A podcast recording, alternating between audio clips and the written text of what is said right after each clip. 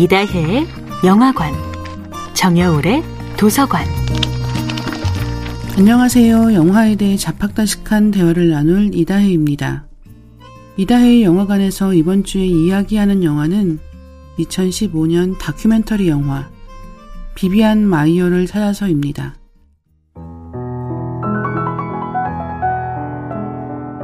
사진작가에 대한 영화인 비비안 마이어를 찾아서는 필연적으로 비비안 마이어가 찍은 사진 작품들을 자주 보여줍니다.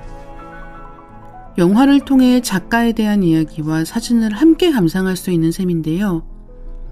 비슷한 영화를 보고 싶은 분이라면 파리 시청 앞에서의 키스, 로베르 두아노를 함께 보시면 좋을 듯해요. 클레망틴 드루디우 감독의 파리 시청 앞에서의 키스는 영화 제목과 같은 제목을 가진 사진, 파리 시청 앞에서의 키스로 잘 알려진 로베르 두아노의 삶과 사진 세계를 담은 작품입니다.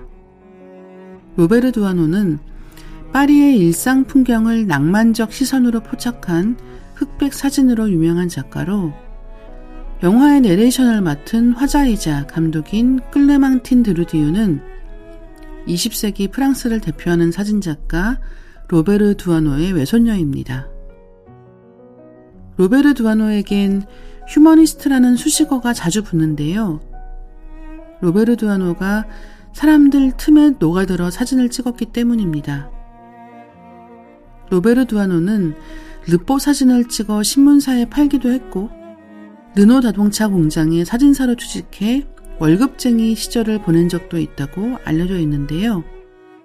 비비안 마이어가 혼자 지내면서 오로지 사진을 찍는 순간에 타인과 소통을 했다면 로베르 두아노는 시인 자크 프레베르, 소설가 다니엘 페냑 등과 가까이 지내며 파리 산책을 즐겼다고 합니다.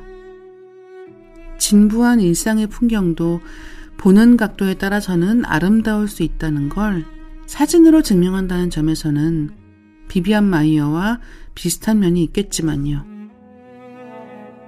파리 시청 앞에서의 키스가 생전에도 사후에도 잘 알려진 사진작가를 담아냈다면 비비안 마이어를 찾아서는 죽은 뒤에야 알려지기 시작한 사진작가를 포착해냅니다.